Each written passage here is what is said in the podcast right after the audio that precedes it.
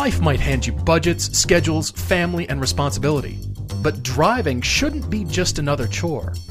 We're here to help you find a car you love. Something that fits your budget and your needs, but is fun to drive and makes you look back. I'm Todd. I'm Paul, and this is the Everyday Driver Car Debate. We're back with a topic Tuesday of some very interesting discussion points, and we've got a great debate too. Yeah. This is going to be awesome. But you guys have really responded to the last episode. That was the color corrected Focus mm-hmm. RS and Honda Civic Type R. And if you haven't seen that, that will be coming to Amazon. I'm really excited for you to see it. And I know we've been teasing it endlessly, but thank you for all the comments and yeah. And bringing all that stuff to our attention. We really, really appreciate it. And uh, yeah, it was just fun to share. It was. Uh, it Well, was I great. have to be snotty for a second. They are all actually color corrected. Some better Well, than others, but this one actually yes. gave it a look. We Yes. actually kind of enjoyed the look. You guys responded to that. Thank you. And you just, you know what? We've gotten some really great commentary on all of these first three episodes. Uh, I am actually less than a week away from delivering the last of our six brand new episodes, and as Paul said, those will all be on Amazon and Vimeo coming shortly. We we're, so we get to share them with more people. But those of you that have seen it so far, thank you, thank you for getting up early, thank you for setting your DVR, thank you for helping us. This honestly helps the the sponsors get awareness, and that allows us to make more shows. So thank you to all of you that are doing that. That Yeah. will still matter on Amazon and Vimeo because you'll still see that it's presented by Covercraft. We just love that those guys are with us. Of course, we also have uh, Auto Tempest and Brush Hero and Griot's Garage as part of this season. All of those guys are supporting us because they know you guys are watching. So thank you for doing that. Yeah, absolutely. And please don't forget to use the code every day at both Griots and Covercraft. So Covercraft, you will get Yeah. free shipping in the US. Griots Garage, you'll get 10% off your order. And I'm already hearing of people using the code and thinking, you know what? I think I'll grab a cover. And yeah, I just Good. I, I had a great lunch. Uh, like I uh, said before in the last podcast, I am still in California. This is podcast number two while I'm in California. And for those of you who are listening for podcast back, I we're, we're sorry that uh, if if I miss you. And I, I've had one meetup so far. Which has been great, and that was up at Alice's restaurant up in Woodside, Yeah. which is up at the top of the hill. It kind of crests over to the ocean going down the other side, and it's clearly the bike and car enthusiast hangout. It was a car show Yeah. in and of itself. Doesn't sound pretty at all. the Oh, really? food was good, but it's all about the cars, and they're in the midst of the trees and the forest, and Cool. Cool. It's Love it. totally the destination. I mean, squiggly road leading up to this place, and it was it was a lot of fun. It was great. You're going to try to do another meetup later this week, aren't you? I mean, I Yeah, mean, you don't I- have the details yet. No details yet. I'm going to try to do that. Uh, still working on that right now. And again, apologies for any background noise. I have switched housing locations, so I'm actually in a hotel Yeah. now, and there might be a little bit of traffic rumbling anyway. So I apologize in advance. This will not be the usual thing, and then we'll get back to the studio when I get back. But it's it's been fun. Like Yep. I said before, I'm doing some consulting work for Waymo in Mountain View, California, and it is quite interesting. I wish I could share. It's it's really fascinating, but uh, yeah, it's it's a lot of fun. So I'm I'm happy and very intrigued to be here while you're finishing up episodes. And thank you so much. I'm I'm really just thrilled that uh, we're getting everything cleared, and then we're off to shoot season four, which is crazy. We are, but also part of this fall. It's official now. Go to everydaydriver.com, go to the Adventures tab. All of the info is now up for our Utah meetup. That is Yeah, the first weekend yeah. of October this year. That is the 5th through the 7th. You will see all the details. We're, we're being crazy. It's not just some cool meals and some track time and a road tour. There's also the possibility of mountain biking. We're going to try to fit it all in. We've talked Why about not, it related right? to Park City. We're going to try to do it all. so you can go to the adventure tab and you can look there. Uh, we sh- we've tried to answer all the questions with an FAQ and a lot, a lot of links to get you various places. Again, this is an all a la carte trip, so whatever you'd like to do, you certainly can. You'll see the registration stuff. The registration is mainly just so we can keep track of who's coming to what. So Yeah, all of right. that is in there. It is available now. We're very excited to hang out with a lot of you and just and just show you this area and just hang out in this area. We've had uh, a few more people come through town this summer, just coming through Park City and wanting to say hello, and we love that as well. Yeah, but pretty we're cool. excited to just host a group, show you cool uh, roads, show you our great local track, and we might even mountain bike. Look at that. and we promise not to beat on you because we know we're at altitude and we're you know we're acclimated of course and we'll have been mountain biking True. all summer long True. we realize that so it's less of a hey we're gonna come beat on you and more just hey let's get out show you the forest you kind of understand where we're coming from and just share in one of our loves too which is gonna be a lot of fun Well, Yes, but I should also give a caveat, and this is mentioned on the site. If you don't mountain bike, don't come on the mountain bike ride. if you're a person that you're like, I'd like to try mountain biking, not the ride for you. Uh, but but if right, you are a person right. that does mountain bike but haven't mountain biked here, come on, let's do this. we have to put some sort of like base level because you know yeah, if you never mountain bike, this will not be a good day. exactly. We want you to have a good weekend because the mountain biking will Agreed. probably precede the the weekend's yes. events. We don't want to like you know be, be in your hotel room like uh, he's turning purple. Why why are you turning I purple? Hate, I hate those guys. I hate exactly. them. why did I do this? Why did I come? No, we don't want so that. For for Topic Tuesday, we have one that I'm I'm struggling with a bit. I've got a few, but I'm okay. very excited to hear what you've got on it, Paul. The Topic Tuesday is uh, it came to you from uh, you know nothing flow on Instagram wrote in and said top five cars that are great to drive but terrible to own. I thought of three I really like. I, they're still kind of thinking of others. I also have a really good car debate coming up from Dr. Al, and after that, of course, many, many, many. Did I say many? Yes, many questions many. coming up as well from you guys. Thank you. Yeah, I actually kind of blew out the topic. I have 12 cars on the list. Good, you're balancing me because I was worried. I just didn't have I didn't feel confident about a lot of my choices and so I have 3 I really like, but you have 12. Okay. Yeah. That balances the world well. I like it. 12. well, I kept thinking of stuff I was like, "Oh, well, that's going on the list because of various reasons, but I'm so glad you guys are responding to the topic Tuesday thing because we've started to integrate yeah, it as it's you really can fun. tell a little bit more we're hoping to get to it as a weekly thing. And if you've got, if you guys have good topics that you think would be not the barroom brawl kind of thing, not the not the bench clearing subject, but more along the lines of this could change. My opinion could change on this in a week or an hour or whatever. Okay. And it's just yeah. good, healthy yeah, yeah. discussion about whatever. So that's why I like this. Hey, great to drive, but terrible to own. And keep in mind, terrible okay. to own. I have gas mileage as the terrible to own part. So this can oh, mean a lot of things. All right. all right. I don't mean just wow, you know, it's always broken down, even though that's most of the cars on my list. But yeah, I mean, I thought about cars you reasons. really, really don't want anything to ever go wrong, and yet you know it will. That, exactly. That's really that right. was kind of well, my category. Yeah. And and this is based on my own experience, either having you know know know these cars because of friends who had them or you know just be in close proximity and see the you know, like I said, see the generation of the car. The wow, yeah, I'm sure glad you own that, not me, kind of thing. But sure. I, I just kept writing, and I thought, oh, that's kind of interesting. So I, I'm actually wanting to get your take on some of these things on here because okay. I, please, I think please, yeah, uh, yeah, just kind of interesting. So I'm diving right in. And I'm starting with a friend, Zach. You know Zach. Uh, he's a friend of mine in California. He had a 1991 yeah, yeah. Alfa Romeo Spider. So this is the Series 4 from 1990 to 1993. The Spider is one of the three on my list. Is it really? Absolutely. As a, just I mean, because it's, it's an icon. It it's is. an icon of the brand. It's a it's a car that that on paper does everything right. Plus, it has Italian flair. It is a rear wheel drive roadster. It's a convertible. Oh, look at how yeah. nice it looks in the Alfa yeah. Romeo. All of these things are great when it runs. Absolutely, and his never ran. He always had some sort of, hey, did you bring the Alfa over? No, it needs insert mechanical issue here, or the Certainly. top was ripped and the top didn't work, and the it's now raining out, and on and on and on. I was just like, buddy, you own this car, you're dumping money into it, you never drive it, and then yeah. by the the other problem with these are.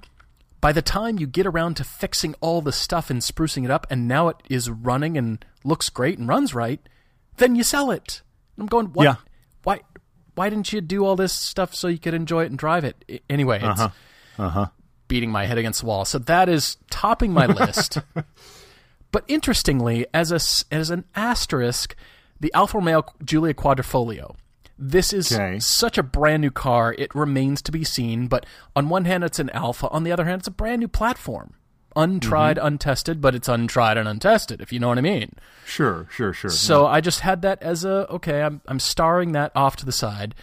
But then continuing well, with my list, well, yeah, go also, ahead. Also, on on the on the Quadrifoglio, I, I see where you're going on the Giulia Quadrifoglio, and I thought about that because our experience has not been the experience of others.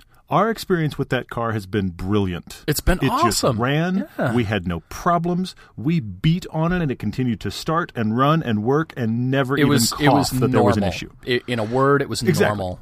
That, that that's the greatest way to put it. But yet we've heard of other people that had press cars, obviously a different one than we had, Yeah, that had constant problems. We've also driven a base version, and it was great. No issues at all. It was just it just ran and was perfect. It ran like you would expect a car to run.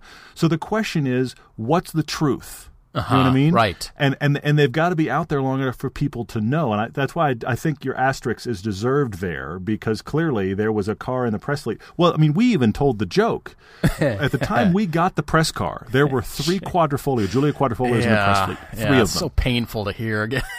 one of them had been, I think, the week before or two weeks before, had been wrecked by a journalist, and I think that was the one that went on that was super problematic for others. Oof. There was the one we had, which was flawless, and there was one, and the only description we heard was.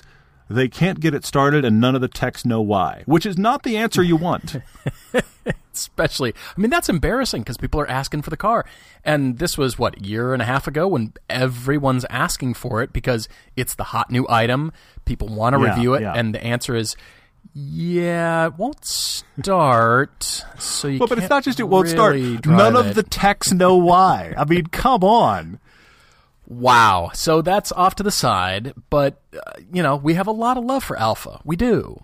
It's just. And that's a great car too. Yeah. It's spectacular car. All right, so continuing on for the early years of the Dodge Viper. How about a 94 Dodge Viper? I'm sure it's great to hmm. drive and awesome for somebody else to own. Now, if you have a Viper and you have a bone to pick with me, please write to me and tell me why it is great to own, but I just think, huh, the top was fussy would be a, a nice word to describe the You're being top. generous. It's a- You're being generous. a nice descriptor for that. And it's just, it was a truck wearing a car, even though I know Ralph Gilles just recently described the generation of the engine and, and how it isn't really a Ram truck engine, but still, it's kind of like, you know, an engine wearing a car, like a cape. Yeah. It, it's barely there. It's just all engine. You straddle the engine and, and everything else is kind of yeah. like, eh, the build quality is kind of like, okay, it, it actually closed this time. The door closed. Hey, look at that. You know, that kind of thing. Great for other people to own. Okay. And speaking of which, I don't want to preempt the video coming out, but any Ferrari that has to have the engine taking out of it to maintain it, that that's on my list of wow, that must be great to drive and terrible to own. You have to do Well- what to maintain the car? The Yeah. engine has to what? What are you talking Yeah. about? No car Well, you- does that. That's one of the other three on my on my short list. Uh, is is the, Ferrari 355? We got a fast blast of that coming in the next week or so. We loved driving that car. It was brilliant was to drive. It awesome. was very fun to be in and around. I love the look of it, but it is an engine out maintenance car, and that's just that nightmare doesn't even cover that. I'm sorry.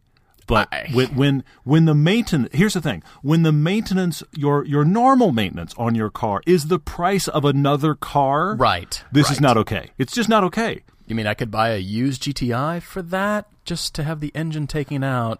sometimes Or- a new GTI yeah exactly Right. Sheesh. Okay, so moving on from there, I would say any original E-Type that still operates with the Lucas Electric or doesn't operate with the Lucas Electrics. yeah more doesn't operate than does yeah Or how about like an early 90s XJS or something like that? Or or XKR, XK, anything like Lucas that. Lucas Electrics get home before dark yeah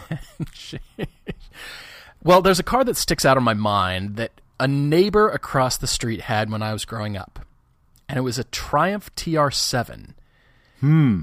British Leyland was the factory, and these were Yeah. built, when were they built? 75 to 81. I think his was the later year. Like, we theoretically have sorted the problems out of this car, and it barely ran. And when it did, he did take me for the for a ride, and it just made this huge impression on me because the pop up headlights, this doorstop wedge shape, Sure, it was yeah, yeah. light and nimble despite having hundred horsepower or whatever. It was very anemic, but still, it was this Yeah. little cool, nimble sports car. And my my cool neighbor, well, he was actually a guy that lived at home with his parents and had this car that didn't run. But anyway, he seemed he cool seemed to, cool the to time. you, yeah. at the time, he seemed really cool. And he was, yeah, in a band and all this stuff. And it was like, oh man, take me for a ride. And he's like, yeah, I, yeah, I'll have to get it running first. It still needs a bunch of stuff. And I, oh man okay, what, is, what does that mean? It's a car. Shouldn't it just work? It's a car. Mm-hmm. You know, my eight year old brain or 10 year old brain Yeah, is sort of like, it, you just turn it on, right? It's a car. I don't get it. Yeah. Anyway, But when you're eight, it's also I'm going to grow up and I'm going to live with my parents and be in a band and have an awesome car. and then you grow up and you realize that's not that's not anything to aspire to. That's all bad. Yeah. That's all bad. Okay, so any DeLoreans on my list, you know, despite the lack of power, probably awesome to drive just by the looks. It might an drive terribly, there. but great to drive because of the experience, because you're, you know, driving a. DeLorean. Hmm. I mean, Okay. endless Back to the Future jokes. I mean, do you get tired of those after a time and then finally, like, hey, let's just Matt Farah got so tired of them he sold the car. Yeah. there you go. So again, despite the lack of power, it's probably cool to drive and all that stuff. Terrible to own. That brought me to the 1989 launch Lancia Delta Integrale. Sort of, hey, cool car when it runs. Who, who works on your Lancia in the U.S.? Who works on your Lancia? There's a shirt right there. It's just yeah. I put the M3, the E90 and E E92 M3 on my list. Huh.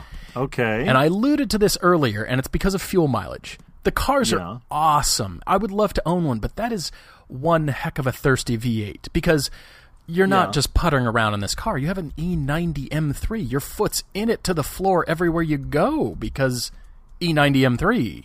You know what I mean? I just remember throwing gas. I couldn't spray gas at that car fast enough. It would just practically had the whole absorb. pump around. Yeah, I take your point.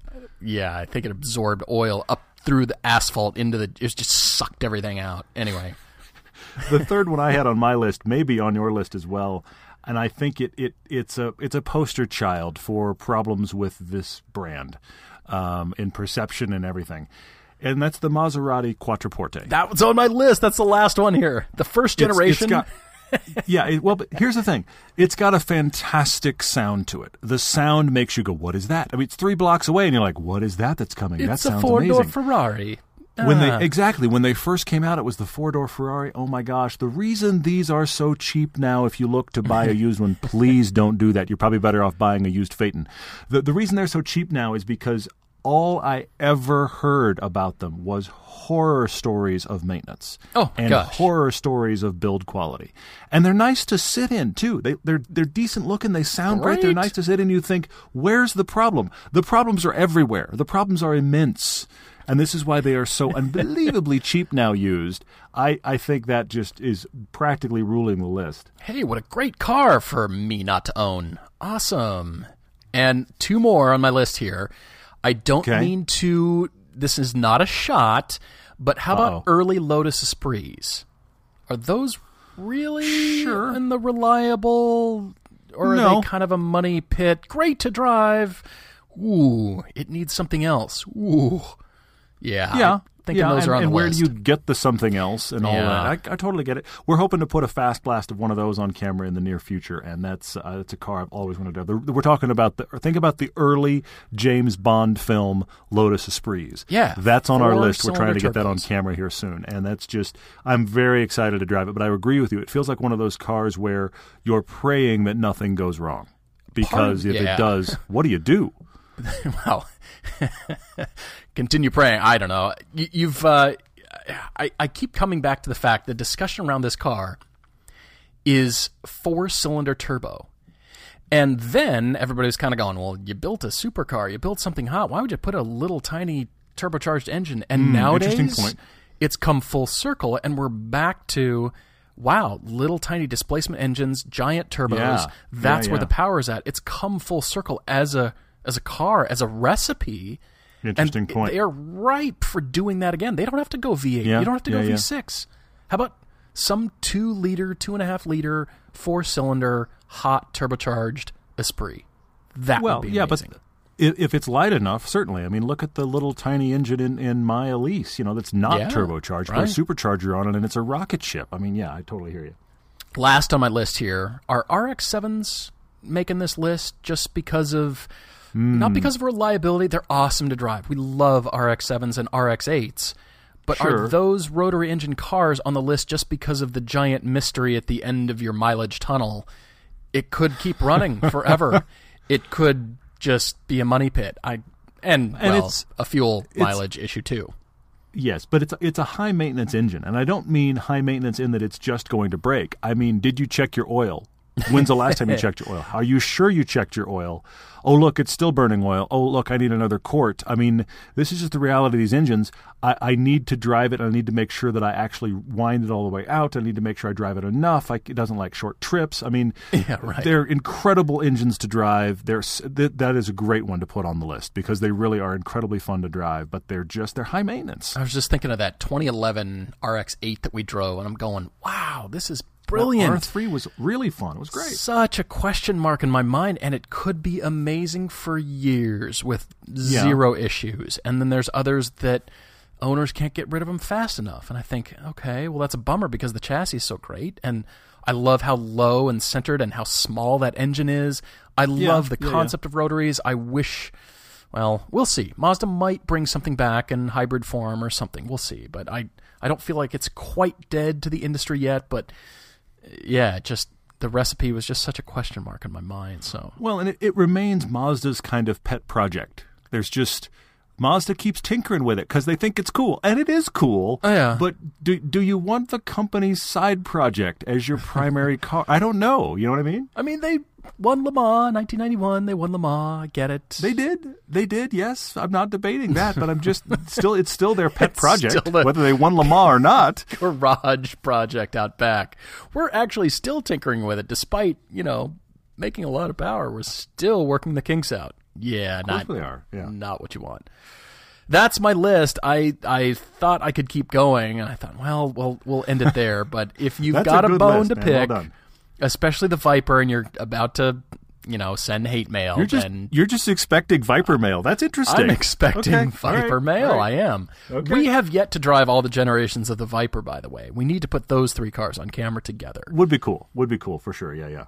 Uh, What else? Uh, yeah, guys, thank you. Uh, you know nothing, Flo. Thank you for the question. And like I said, if you've got something that is just you know the ongoing, because this list could be very healthily debated, up one side, down the other. You know what I mean? But uh, if you've got a topic Tuesday that you want us to cover, I'm I'm open. You know, I'm Yeah, I'm open to completely. suggestions. So we've got a list of stuff going here that we're curating, but otherwise, let us know what you think. And if you've got your own debate, which will we will get to after the break here, please write to us everydaydrivertv at gmail.com or on the website. And I keep saying under the About tab on the website, if you go there, you'll see contact right there. And a lot of people do that. Yep. Just that's contact us right there with your story. And uh, a little bit of punctuation would be awesome. So just keep that in mind. Ideally, paragraphs are. We love paragraphs. That's a weird sentence. I can't believe I say as often as I do, but we love paragraphs. They're great. Awesome, guys. Well, we will cover that debate, uh, Dr. Al's question, when we come back. And suddenly we're talking about underwear. Yes, underwear. We never talk about underwear, but everybody needs it. And new underwear is way better than old. They've got to be comfortable, so you should get MeUndies. If you think about the fact we have subscriptions for everything, you can buy your underwear online. You can get an underwear subscription. I know you might think this is a little bit out there, but here's the thing. If you go to MeUndies right now, there is a no-risk trial offer. Think of it this way the right underwear is as important as the right car that we choose for you on our debate. So you've got to have good, comfortable underwear that stays put. Because you're listening to this show, you can get 15% off your first pair and free shipping. All you got to do is go to meundies.com slash driver. I don't need to hear about it, but you can go get underwear there. The first 25 folks to send a proof of purchase, which is a screenshot of your purchase or the receipt, you will get another pair free if you send that proof of purchase to gift at podcast one with driver in the subject line. You will soon have another pair in your collection. They've also got hoodies. They've got really cool pants you can hang out in. Men, women. It can be shipped right to you. Go to meundies.com slash driver. Yes, meundies. Everybody's got a to do list. You drop off the dry cleaning, you pick up some milk. I've got an idea. Let's add save hundreds of dollars in car insurance. And the good thing is, you don't have to drop off or pick up anything. All you have to do is go to geico.com, and in 15 minutes, you could be saving 15% or more on car insurance. Having extra money in your pocket might be the most rewarding thing on your to do list today. You can find a lot of weird and surprising things in cars. I mean, some people have, I don't know, petrified french fries or melted crayons. But one thing that shouldn't surprise you are continental belts. I'll bet you didn't know they're original equipment in tens of millions of FCA, Ford, and GM vehicles that roll off the assembly line. They're also original equipment on the majority of BMWs and Volkswagens. Now, Continental is launching an aftermarket line of the Multi V belt. It's their original equipment technology series. And Continental has an OE Technology Series multi V belt for 98% of the vehicles on the road in the US and Canada. Hey, you get enough surprises working on cars and trucks already. A belt shouldn't be one of them. So go with the Continental OE Technology Series multi V belt. It's the belt with original equipment pedigree. You can get the full story by visiting oetechnologyseries.com. Geico presents unhelpful home improvement how to's. A slippery bathroom floor can result in expensive hospital bills. So today, I'll show you how to cushion a serious fall by filling your bathroom with thousands of plastic balls. Just nail a piece of plywood across the doorway and dump in 2,000 multicolored plastic balls. You could try to protect yourself with a bathroom full of plastic balls, or you could get liability coverage through the Geico Insurance Agency. Visit geico.com and see how affordable renter's insurance can be.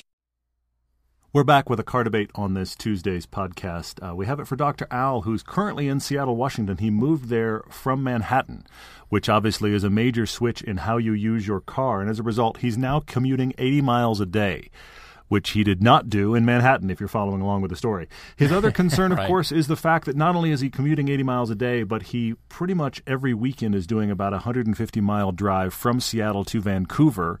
So this car is just getting road miles. He has a 2010 GTI with the DSG that he's had for a long time. He's a new doctor. He's got some money. He's looking for a new car. This is where we start.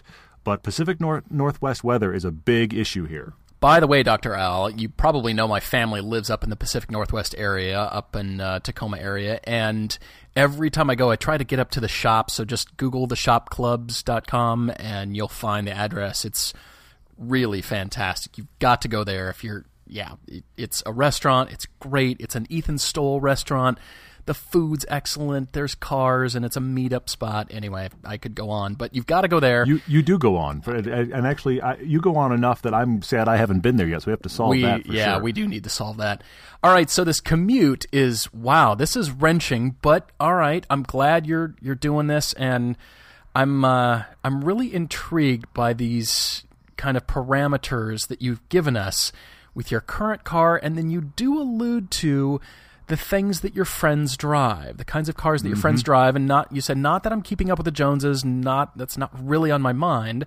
But he's in the doctor parking parking lot. But yeah. he is in the doctor parking and he's a new doc. And, you know, it's part of the email. I was thinking, all right, have we covered cars for doctors? Have we done that? Hmm, I know we've done dentists, we've done realtors. realtors. Yeah, Uh, yeah. What else? A, a few others, but I don't know that we've actually covered doctors. And I thought, all right, Okay, we can't right. just say 911s. We can't just do that. And I did not choose anything Porsche. As a matter of fact, Wow, look at I'm you. stuck on one car for you.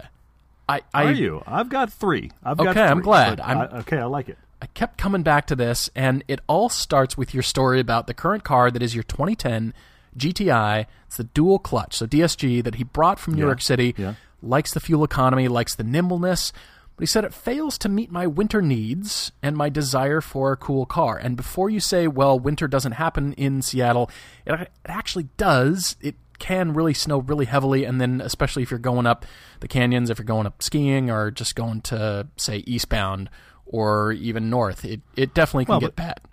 It's that drive from Seattle to Vancouver in all weather, year round. That's where he's really thinking about this car's got to be weather versatile. Yeah, Uh, right. and and you know, and I I am the weirdo that would keep driving the rear wheel drive with the snow tires, but I am not normal. We've discovered this in 300 plus podcasts. So uh, you know, I, I I can understand your desire to have something fun that is still going to have all wheel drive. I'm still going to say to you, Alan, you hear it coming already. You hear it coming. I don't care if you wind up with something all wheel drive. Please get yourself winter tires to tackle what you're doing. That is the key, and you'll have both seasons. And speaking of that, you've kind of toyed with the idea about maybe just one car, or should I get, you know, less of the put all my money in that car and maybe just an S2000 or an MX5, something like that. Yeah, yeah. Manual transmission, fun rear wheel drive sports car for the summer. And that's in contrast to the practical daily car. I like how you're thinking here. I'm curious as to where you went. Well, I I like I like the idea, Al. I mean, plenty of times we've said get an extra car, get a fun car, but Get an extra man, in the- car with your extra money. Right. Seriously. But but here's the thing. Honestly, in, in, in the description you're giving of your life and the way you use your car, I have to honestly ask the question: If you wind up with a ten thousand, fifteen thousand dollar fun convertible car, when are you driving that? Because what what I hear from you is that this 80 mile round trip commute, you want a comfortable commute car, which is probably not going to be your inexpensive convertible. And on the True. weekends, you're doing a commute 150 miles to get to Vancouver to see family. So you're probably not going to take that car again then. So unless you, and you don't mention that you do, unless you go out and just seek out fun to drive time, I feel like you'd be buying an extra car that's not going to get the use that you would enjoy it for. So I stay with one car for you, which I don't normally do. Normally, anybody says I'm thinking two cars, I go, let's get at least two. But in know, this case, in this case, I'm just staying one car for you, man. I want to find a car that you love driving that does all of this heavy mileage you want to do and is still a fun place to be. Okay, that's that's excellent. I like that. All right, so the budget we're working with is sixty thousand, which is a lease. Okay, so if it's a Yeah. brand new car, Yeah. Sixty thousand is the capper for leasing. But if he's buying certified Paul owned, I mean pre owned, then he's Yes. capping it at forty k. And he said, I'm, I'm even open to a diesel for the torque and the mileage, which I get, but he's not sure about the resale value down the road. If that's if and I, he should I consider don't that. think I. I mean, look, the diesel would be great for mileage, but but here's the thing: you're already complaining a little bit that your 2010 uh, GTI DSG is not quite fun enough or interesting enough. Anything we get you into diesel isn't going to be any better. In those no. I- yeah, I'm with you on that. I, I don't think so either. It will solve the mileage issue, and that will be the only thing you love, and you'll have to keep reminding yourself what great mileage you're getting to overcome not- any right. lack of fun. That's you know? not right. Yeah, or power. And that's what I want. I, I liked your list of here's what my friends drive. He said, My buddies drive cars like a Cayman S, a Macan S, 911 GTS is on the list, Range Rover SVR, and an AMG GT. I like your friends. I want to hang out with your friends. Yeah, no kidding. Holy cow, I want to drive their cars. We're coming with more and more reasons to just randomly go to Seattle. Yeah, it's, it's great. Anyway, yeah. Seriously. All right. So, like I said, I uh, I thought about this, Doctor Al. I have thought about this for a full day. Wow, And okay. I I couldn't decide. I thought, ah, no, I don't want to just be a cliche because again, we're dealing with the doctor car. So, Yeah, what yeah, yeah. you know enthusiast for him, but it doesn't scream you know, hey, new money or anything like that, but it's also still a really good enthusiast car and small and nimble and fun. And I've landed on a car. It struck me today. Middle of the afternoon, it just struck me. Really? Okay. All right. Are you ready, Dr. Al? I have three and a wild card. Oh, you do? I'm very Oh, curious to hear where you went. I, you can tell I'm I'm itching to tell you. Please, no, please, go go for it. All right, here we go. It's the 2018 Audi RS3. RS3, my friend. Brand Hmm. okay. new. So they start at 54, but I Yeah. optioned mine up to 58. It was just under 60. And I, I I've been intrigued by this car, and so is the press. You've got to okay. Specs aren't everything, but come on, two and a half liter, five cylinder, turbocharged, 400 horsepower, 400 in a little tiny uh, A3 is what it is. Yeah. The RS3 intrigues the daylights out of me. It's all wheel drive. It really ties into your Volkswagen sort of roots there because it's also a dual clutch. It's the updated interior. It's a nice place to be. It's the hottest of the hot non hatches. I think your friends would. I think you'd scare all your friends as far as you know keeping up with them, if you know what I mean. They'd- They'd wonder, what is this Okay. car that you got? Holy cow, where did that come from? I think it flies under the radar like crazy. It's not an in your face, ostentatious. It just looks like car. But yet 400 horsepower in this little thing? Are you kidding me? I am all about Okay. I'm all about the RS3 for you. I keep reading specs about it. I've been reading my own reviews. I'm not my reviews, but I'm you know doing my own research. In other words, I'm Sure, sure, reading yeah. reviews of this thing for the the people who have driven it already, and I'm just I'm landing on the RS3 for you. It seems brilliant. It seems like you've got time in your life to go own the 911s and the GTs and the, all that stuff and whatever those future versions of those cars will be. But where you are right now, I think it'd be excellent. It's comfortable, and that's what I'm reading. It's still hot, but the seats are still comfortable. Yeah. It's still got a Yeah, level sure. of, you know what, this car is road trip worthy. It's not just wow, it, you know, some performance, but it beats you up. It's not like that. It's a good Okay. mix of in between and the front tires really they, they are actually slightly wider than the rears audi is focused on handling with this car go read about that insane okay i blathered on enough rs3 You've that's where sold i'm landing Well done. I like it. I like it. Okay, I have three. I I feel like they they start obvious and they go less obvious. Then I have a wild card that's almost obvious, except it.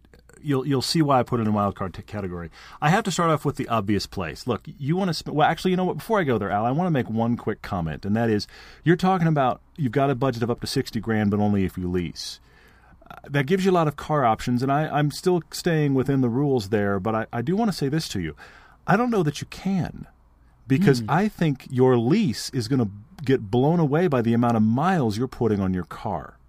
oh i yeah that's a great point no I think just you, buy you new may you have to just buy at sixty grand and deal because I I think. My, my concern is if you lease something, the amount of miles you're going to put on the car, you're probably going to end up spending more in penalties on the back end for having done more mileage that would offset the fact that you should have just bought it in the first place. that's a great point So i didn't think of that that's excellent I I really wonder, genuinely wonder about you in leasing. I wonder if that's the wrong call here, just because of miles. But that's something you're gonna have to mm-hmm. figure out on the financial side. So I just I try to stay in a world where okay, what what is genuinely available for around sixty grand, lease or buy, and uh, you you absolutely could. It's the doctor cliche. You absolutely could get a 911. You could get yourself a uh, a 997, which is the last gen up to about 2012, the 997 4S. excellent You would love Oh, that yeah. car oh you anytime would, yeah. you're commuting. You'd like it in any kind of weather. Yes, it's a little bit of a foregone conclusion. I'm a young doctor and I bought myself a 911. Yes, that's there, but it is a great car. Yeah, I mean, there, there, you, that's the it's- it's dichotomy about it. It's it's Yeah. got such a perception, but it's a great car and it is truly useful. For every person that buys a Porsche because they wanted a Porsche, there's also somebody that bought a Porsche because they're really an enthusiast. So Right, right. that's this is the only problem with that car is that it's brilliant enough that people just buy it for the badge, but it's also just a great car. So I have to put that out there. You currently have a GTI. For 40 grand or so, you can get yourself the gentleman's hot hatch, the Mercedes GLA AMG. Mm, excellent. This is not a CUV, my friend. In spite of how they are trying to sell it, this is the gentleman's hot hatch. Now, new they're 65 or so. Don't do that. Just buy a used one for around 40. oh, you can it find is- them barely used for that. It, it- yeah, it is all-wheel drive, faster than your uh, GTI. Uh, you know, it's got a great dual-clutch gearbox. This is a riot of a car to drive. It has great seats, nice interior. You can drive this car normally, and you can also inexplicably hoon. So it's just it's a, a car that it, yeah, there you go. It's it's a car that is I, I I just stand by it. If you want to step up from the world of the hot hatch, that's the car for you to be in. Mm. So that one's on there. Uh, my favorite for you that I don't know that I've recommended before, but I so like it for you because it, it does everything you want. We've got all wheel drive world. We've got nice place to be on commute. We've got enthusiast shops. It's all of these things. It's not an obvious car, but I think it would be good for you. Audi TT RS. I'm interested that we've both gone to Audis for this. This is Yes, but a. TTRS. Come on, Those five are hot. cylinder. They're they're just great. You, Sixty grand in your pocket, you can go get one. Oh, okay. Oh, heck yeah. And Yeah, yeah. and that's going to be it, it's you aren't the guy with another 911. As much as they're great, I, is there another TTRS in your parking lot? Probably not. True. Okay. Yeah. And that's pretty cool. And and if if you said to me you were going to be tracking it every weekend, I wouldn't go TTRS. But the way you're going to drive it, that car's going to be brilliant. You're going to love it. Interesting. So that is kind of my not you didn't necessarily see it coming, but it is kind of my favorite. And then in a maybe it's obvious, but I wanted to put a wild card. My only non all-wheel drive on this list is wild card of the BMW M2 That's up there. That's because gotta be on the look, list. You're right. On one level, you could say I'm a young doctor and I bought a BMW, but I think the M2 in its current styling is one of those cars that enthusiasts know it's hot, and everybody else just sees a BMW. it, it it's just car almost and then you look closer Yeah. and then it's a BMW but then you have to look for those wide Mm-hmm. fender flares and then yeah you're right enthusiasts know that but then you know most people think huh whatever car And if it's your commute car, you know, get it in the DCT. Obviously, we would prefer you get it in the manual, but I understand how you're using it. So get it in the DCT and just enjoy it. And enjoy the hmm. fact that it's a it, it's a normal BMW to a lot of the world. And by the way, have you noticed this car is hot? So you have both those yeah. options. Now, of course, it's rear wheel drive. You're going to be fully reliant on winter tires there. Maybe you wouldn't consider because it's rear wheel drive, but you could get a used one for 50 okay Yeah. a great one Yeah, so and take sure. and take a serious look at that car i put it in wild card only because it is full rear wheel drive but you would just love that. And it would be practical and easy to commute in and then by the way it's fun. So those are my four. Hopefully something in there. I would love to see you in a ttrs or possibly an m2 but any of those would work. And honestly there's a part of me that wants you to explain your mercedes gla amg to your doctor friends who are I- like what is that? Why'd you get that? And then you, blow their take it from- minds i kind of like that. Exactly. Take them for a ride, and then you know they drive it and think, where did this come from? The Yeah, used yeah, ones yeah. out there, yeah, they're expensive, brand new, but they continue to make them, which means more goodness, more used cars, more used GLAs are coming our way, and it's it's the equivalent of moving from hey, I'm going from a hot hatch, whether it's the Focus ST or RS, and you moved on up to the gentleman's hot hatch. That's what it is. yeah big time big time They're so much fun to drive and just they've got their own personality for sure. They've they've just got their own way of doing things and their own ride. And I'm ready for Mercedes product in the US, like the A class to come over. Mm. I am Okay. really ready for that car. We'll see. We'll see. Well, we should go on to an absolute pile of social media questions. Al, I hope something there was helpful. Thank you for writing in. And as Paul always says, everydaydrivertv at gmail is the place to send your own car debate or through the contact form on the website. I, I give this public service announcement every now and then. I'm going to do it again. If you write an email for any reason to everydaydriver at gmail, we did not get that email. Right. So everydaydrivertv at gmail is the email address. We, we, we welcome all the emails. We read them all. We want to know what you're thinking. So if you have something you want to share, we'd love to hear it. Thank you for uh, listing so many great questions on all the social media places. We always ask for those the day we're recording. I'm going to start off with Andy Chan on Facebook. Oh, good. He asks a question that I ponder a lot. How much of an efficiency gain are we really getting out of these electric power steering systems? Because is it a good enough offset for what we've lost, which is organic steering feel? Hmm. And Andy, I'm going to say to you that it's not worth the trade off. I mean, manufacturers are getting like a mile per gallon or two out of this changeout. Now, if you're trying to meet a, a miles per gallon standard, that mile per gallon or two gain might put you right over the top. But when I look at it from an ownership perspective, you gained me an MPG, one, one, and I lost Although- steering feel. my counterpoint there is about production and it's all about manufacturing these days. And Yeah. yes we can argue and we've said this before how the electric steering is leaving us cold in some cars. Other cars keep in mind the honda s2000 kind of pioneered this route and everything And it's getting better, and everybody does it differently, and some better than others. I mean, it, it's yep. decent in the 86 platform. I'll give it that for sure. Yeah, I, I'm just saying. So it's it's not without its faults, but it's not the evil bugaboo that everybody thinks. Oh, it's got electric power steering. It must suck. Not the case. You've got to drive it, and it depends on the car. But I think it's for manufacturing purposes. Some miles per gallon, but honestly, I, I think it's just the ease of manufacturing in a lot of cases and just more modernized factories. That's that's my own opinion. Well, I will say the only thing I actually like about it, Andy, and this is going to sound ridiculous, I can't explain to you why, but almost every car I've owned in my adult life has had a power steering pump leak. The only reason I like electric power steering is that's not leaking on my driveway anymore.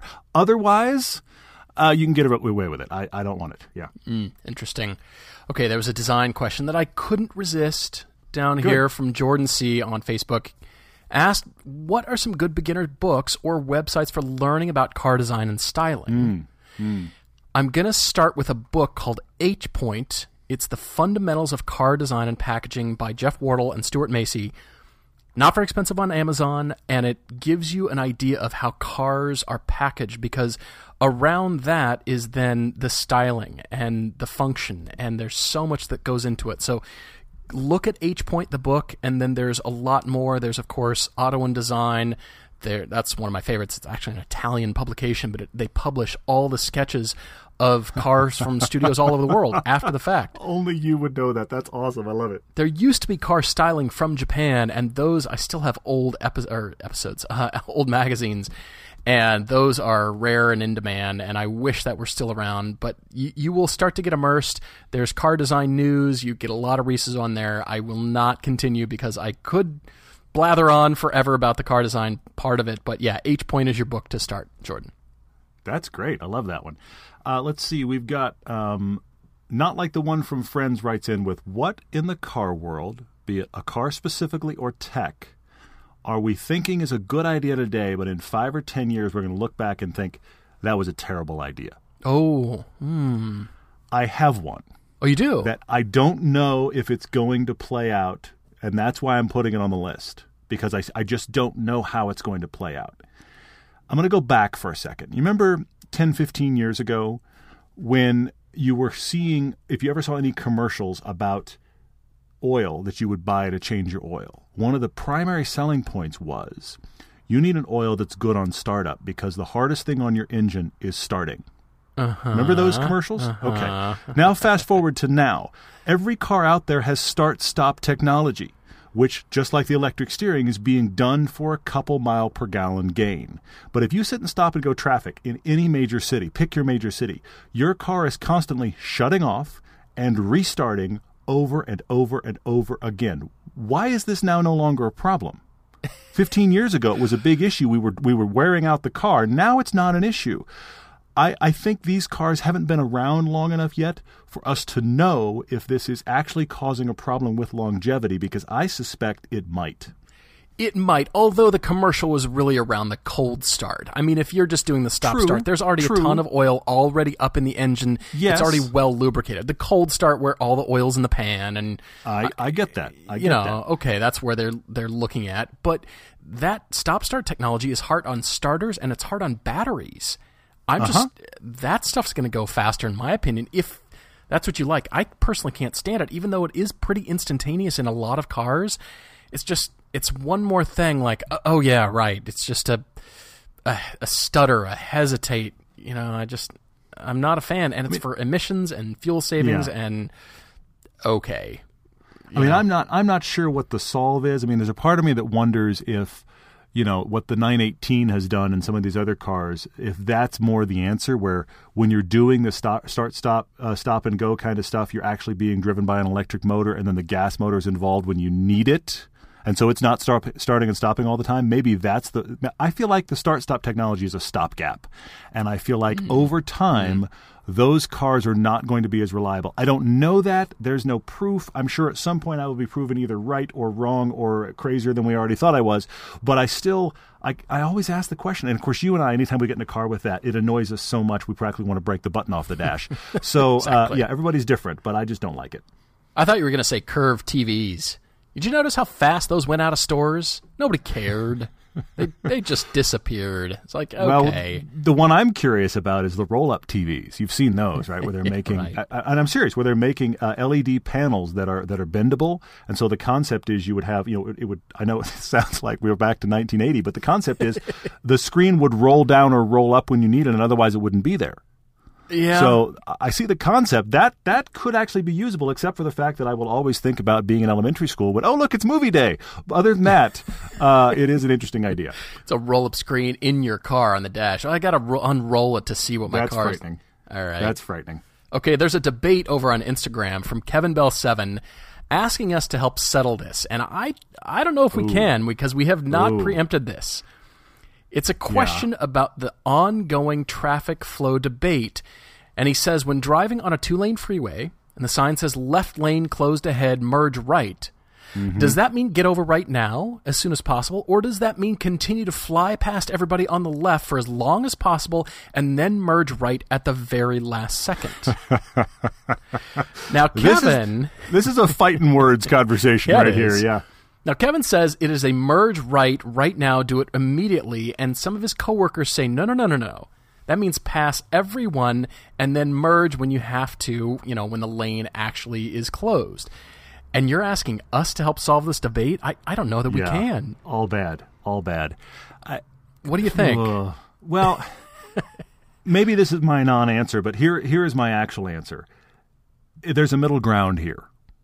N- nothing is worse, honestly, nothing is worse than the guy who is actually sitting with one of his mirror uh, mirrors almost touching the barrels that are pushing him into the other lane. yeah, right. He's gone all the way to the very end and he has no choice but to force his bumper in front of your car. That guy's just a jerk. Right, Okay? right. Because he saw the sign when everybody else did. But on the other end of the spectrum, when you see that sign, it's like a mile or two from when it happens, invariably. And the mass exodus toward the right lane causes traffic. It causes people to slow down unnecessarily, and you wind up with folks who are trying desperately to merge as soon as they possibly can, and it just bottlenecks that right lane. If people now look, I, I will admit I'm in a world that doesn't exist here. I'm in fantasy land where people understand people don't even understand how to merge onto a wide open freeway. so the idea of merging when we're losing a lane merging is- alone is way way beyond the average person. I get it. We're, we're as a culture not able to handle it. But but in a perfect world, that mile should allow everybody to have plenty of time to nicely merge. When I see that sign, I'll be honest, I don't get over immediately. I start looking for an opportunity between now and the mile when I have to. But I don't do it. I must get over there right now because I feel like that almost always bogs down that lane earlier than necessary. And, and honestly, where I exit for my house on the weekends, that is a lane that merges over and it is an exit to a freeway or it's one of those double exits. 90% of the people on that exit lane are exiting to another freeway. But then there's 10% of us that are actually doing an offshoot that is to the neighborhood I live in. Mm-hmm. right right. Because of that, I'll be honest, I am a jerk because I need a hundred feet of that exit. I need a hundred feet of it before you're on you're out of the you're out of the exactly at that You're point. going to be on it for a mile. I am going to wait as long as I can because I need a tiny little stretch to just get right there. But in general, on this question, I'm somewhere in the middle grounds. I haven't really answered, but I'm giving you all of my thoughts. All right, Kevin, I'm not trying to pick sides. I'm really not. But my answer is let it happen. And here's why. let it happen to as to the point where you know, and not like the guy Todd's talking about at the very end where he's, you know, scraping the cones or scraping the We've wall, all whatever. seen that guy, and he's just a jerk. He's just a jerk. But I'm saying to the natural point where everybody kind of sees that, all right, okay, we're alternating. Hey, you go, I go, you go, I go. And you can mm-hmm, kind of, mm-hmm. that natural point where it starts to happen in the V, in the bottleneck. Because if you immediately get over, you're going to A, bottleneck that and hold people up behind you. And then people are going to drive left around you on the shoulder and just keep going anyway.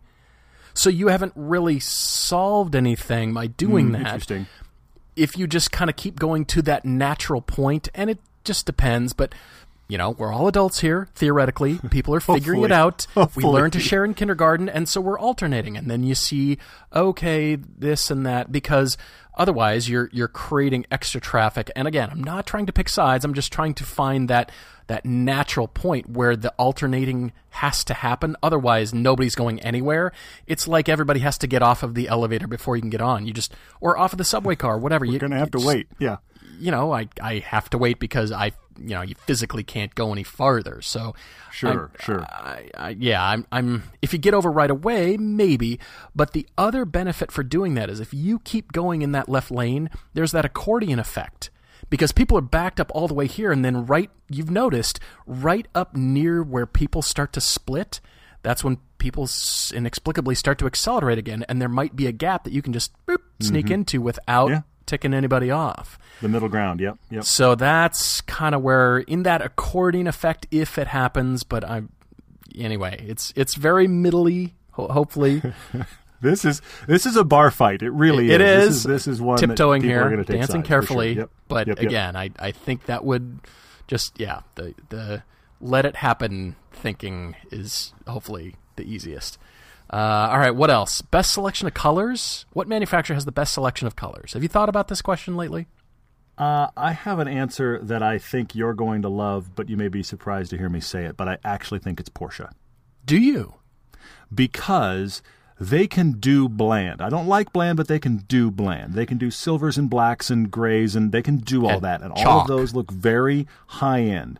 Then they have those colors that are all their flat colors, Yeah. like their chalk putty color, which actually looks okay. And I'm not a person like so, but that actually looks okay.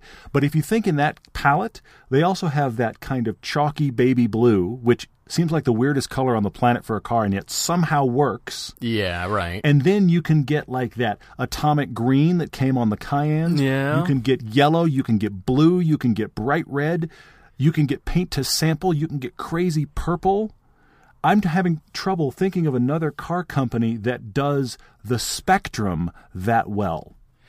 I'd say McLaren is up there as far as I mean they do the custom program too. Yes, McLaren that's another good one, special for sure, for sure. operations. Aston is kind of up there, but definitely more on the sophisticated side. But BMW has come out with some good colors. That metallic, uh, I'm going to get it wrong, but that mustard color from 01 from the E46. That was Yeah. one of the first years. Uh, The they- orange on the 1M is great. Yeah. they there was a green, a striking green on the M4 at uh, BMW World in Munich. Yeah. Last yeah, I see that. year. Yeah. Ah, there's there's some interesting stuff. I guess that's interesting though. It's more towards the higher end car manufacturers though. I, Yeah, I agree. Well, I mean, you know, you got to think about volume sellers though. Your, your bright yellow Camry doesn't sell. You know, it just No. doesn't. No. And and so, but but the thing I don't like is when you get and, and I'm I'm going to call out Aston. They've done some colors, but by and large they don't do colors. By and large, they want to do the grays and the blacks and the James Bond colors, and that's true. and It's all. very neutral, Well, sophisticated. and, and olivey. Mercedes, Mer- Mercedes rarely does really cool colors. Sometimes, obviously, they did their their new GTS in that crazy or GTR in that crazy crazy green, and that was cool to see. But they're not a color company. And then you have a lot of times sports car companies. I'll, I'll call out Lotus. Everything's bright. It's like you, you kind of see a, a, a dull one, and you kind of wonder why they even had that paint available. Porsche is trying to cover everybody, and I think they do a pretty good job. I like your BMW though as well. Yeah. All right. What else did you see on here? Um, damn it, Patton asked about the Type R. You know, we just had last week's episode. Last weekend's episode was about the Civic Type R. He said, "How annoying is not having a volume knob?" Yeah, Um, I saw that. I'll tell you, really, really, really annoying. I mean, luckily it does have it does have a, thumb pad thing on the steering wheel, but I am not exaggerating when I say that every time I used the slider volume knob on the side of it, I had a fight with it. Every hmm. single sure. time. Sure. And that for for a car that was genuinely fun to drive, that I, that's why I called that out in the piece because I couldn't believe. uh, Look, the steering wheel thing saved me. I get it. You may never use the touchscreen. Fine. By the way, the steering wheel thing is not a, a dial either. It is a graduated little rocker panel thing, which is also kind of annoying, but at least that always worked. The touch screen, and I don't have cold hands or any of the weird things where touch screens don't like me. Typically, I'm fine with them, and yet I always fought with that one. So take that as you will. No, excellent. There was some stuff over on Twitter. I don't know if you noticed that. Uh, David P asked us, "How do we feel about tires with directional tread?" And I, I'm generally for it if it offers a performance improvement. But if it's just for the sake of a design, and that does come into play just for for that, generally it doesn't. It's it's usually a collaboration between creating interesting tread pattern and making some performance improvements but usually it's from the inner shoulder all the way to the outside. Mi- Michelin's a great example of this. We love Michelin's. Mm-hmm. They're very different on the inner shoulder, so it's less about the direction but more about the swap, you know, the inside versus the outside. Yeah. So there, there's a few tires like that. I'm generally fine with it because you know generally it's a performance improvement, and if they're telling you this is the way it goes, then all right, you know that that must that must mean something, if you know what I mean. And uh, I'm I'm open to that. Okay, I, I pretty much agree with you. Uh, Mark Butler on Twitter actually said something very interesting. I've tried it; it works.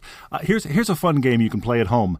Uh, let's let's just say put your your phone or whatever you're listening to the podcast on, put it on speaker right now, and stand by your home Alexa or Echo, because I'm going to say, Alexa, play the Everyday Driver podcast. If you say that, it works now. She finds it, which is really cool. So uh, maybe I've just uh, automated your own home for you. That's frightening. So if you have one of those Amazon Echo style products and you want to get the podcast on that, we know a few people that have done it before. But uh, I know I had not had much success with it, but Mark said that he was pretty sure that worked for every, all of them now. I randomly tried it this evening in my kitchen, and look, I was listening to myself in my kitchen, and my wife kind of looked at me like, "Are we doing this?" So I shut it off. But but the point is that it does work. So if you're interested, there it is. There's a question on Instagram. A. McFarland asked about tips for staying honest with yourself while shopping for a car. And we've alluded to this in the past a little bit, but I really want to come back to projection. Projecting yourself into the usage of your car is the best thing you can do to think, all right, even though I want the sport seats, I'm going to be doing a lot more commuting, and so the regular seats Yeah, yeah. probably would be better for me. They're going to save me a little bit of money, even though it's hard because you want to spec it out. It's a natural tendency to just go down the list and say, well, the sports seats must be better. Well, Yeah, not always, because what are you going to use it for? You, you might hate yourself, honestly, for getting mm-hmm, mm-hmm. whatever it is. And I just use that as an example here. But yeah, you, you're doing that in your thread here, you know, whether it's the tech pack or, you know, where are you going to be living? All those kinds of things. You've just got to really Totally. think down the road and think, okay, six months from now, a year from now, how long am I going to keep this car? It's hard to say on every car how long you're going to keep it. Yeah, I get yeah. that. But generally speaking, it's going to be a couple years. So Mm-hmm. down the road and just envisioning yourself, all right, I'm going to be really living with this thing and th- insurance, all that stuff. So projection. Well, he's he's asking in general about do you do the most hardcore spec if you're not going to use it? And my my thinking is along along your lines, Paul, and that is really think about how you're going to use it. Because here's the thing that happens, and I know I'm going to the extreme of the Lotus Elise owner, but it, it relates here. You need to think about the sacrifices that are involved the more hardcore a car gets. And if you're okay with those sacrifices in all conditions, then go for it. But if you're not okay with those sacrifices, then that's going to start to kind of undermine your love for the car. Mm. And I'm a guy that, I mean, clearly by the car that I drive, I, I, I'm okay with the sacrifices because I prefer the gains. But watch me struggle to get out of my car. Watch me sit in there and sweat when it's a really 110 degree hot day and my air conditioner can't keep up. but in the back of my mind, I'm like, yeah, but I asked for this because look what I what I love out of this car. You have to really have a serious conversation about what are the things I'm willing to sacrifice on a car I drive daily, and everybody's answer is different. Track Daily Crush, we got to finish on this. It's Great, it. 1980s royalty from Steve B asking saw about this. Oh, you, you know my answer, Steve. You know what I'm going to say already. Ferrari F40, Porsche 959, and the original RUF Yellowbird. And, well, if you live in Germany, your local track is the Ring, and your daily drive is, of course, on the de restricted sections of Autobahn. Uh huh. You know my answer. I'm crushing the Ferrari. I'm sorry, but the F40. I want to drive this car. It intrigues the daylights out of me. Turbocharged Ferraris. Unbelievable. Yeah. But the Yellowbird would be my Autobahn car, and I'd track that 959. Really, you and I are very split on this. Hmm. I'm kind of surprised how split. I'm crushing the RUF. Not because it's not interesting. It's fascinating. It's a fascinating car, but it is a notorious handful. It's a notorious handful. Yeah, So I'm crushing like the an RUF. F40 isn't? I'm not saying it's not, but it is still an F40. I'm crushing the RUF. Oh. I'm dailying the 959 because I think it would be brilliant on the Autobahn every single day. It would be brilliant. Oh, it would. It would. and then the F40 is the is the ring car, which one to, one of two things will happen. I will master it, or it will kill me. But it will be I will be laughing either way. Exactly. So there you go. At least you'll be loving it.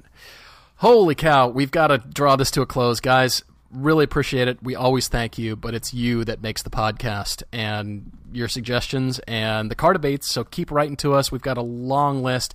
And I love the topic Tuesdays that are continuing to come in. There's one that I want to cover fun. next Tuesday, and it's from the Reese asking about uh, introducing your friends or, or just kind of convincing uh, introducing kids, the next generation of enthusiasts to cars, and then there was somebody else, you know, saying, "How do I convince my friends that cars are different and they evoke a different feel just by the car itself?" And I think that would be good be for us to cover. Four hour talk right there. I love it. Okay, I'm gonna have a I'm gonna have a whiteboard you're not gonna be able to see in bullet points. It's gonna be awesome. Yeah, You're gonna whiteboard the process out for me, aren't you?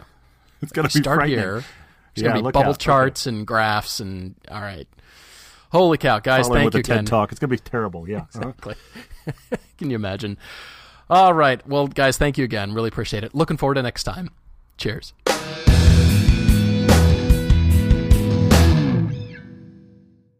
Geico presents unhelpful home improvement how-tos. A slippery bathroom floor can result in expensive hospital bills. So today, I'll show you how to cushion a serious fall by filling your bathroom with thousands of plastic balls. Just nail a piece of plywood across the doorway and dump in 2,000 multicolored plastic balls. You could try to protect yourself with a bathroom full of plastic balls, or you could get liability coverage through the Geico Insurance Agency. Visit geico.com and see how affordable renter's insurance can be. I'm Rita Foley with an AP News Minute. Federal government worker Blake Murray in D.C. says he's pretty much had it with the partial government shutdown. It's pretty demoralizing, um, you know, and I feel like kind of a pawn in a political game and totally powerless. House Speaker Nancy Pelosi is asking President Trump to postpone his January 29th State of the Union address, citing security concerns. But Republicans say this is just politics, shutdown politics, a move intended to keep President Trump off the national stage. Going to prison for 20 years, a Tennessee teacher who took a 15 year old student and ran for weeks. Prosecutor Dan Cochran. We think it's a serious sentence. 20 years is a significant amount of time. He's going to have all that time to think about what he did, the consequences of it. We asked for 30, obviously, but 20 is a very serious sentence, and we feel good about it. An employee and a customer at an IHOP restaurant in Huntsville, Alabama were killed in a shooting that also injured another employee. I'm Rita Foley.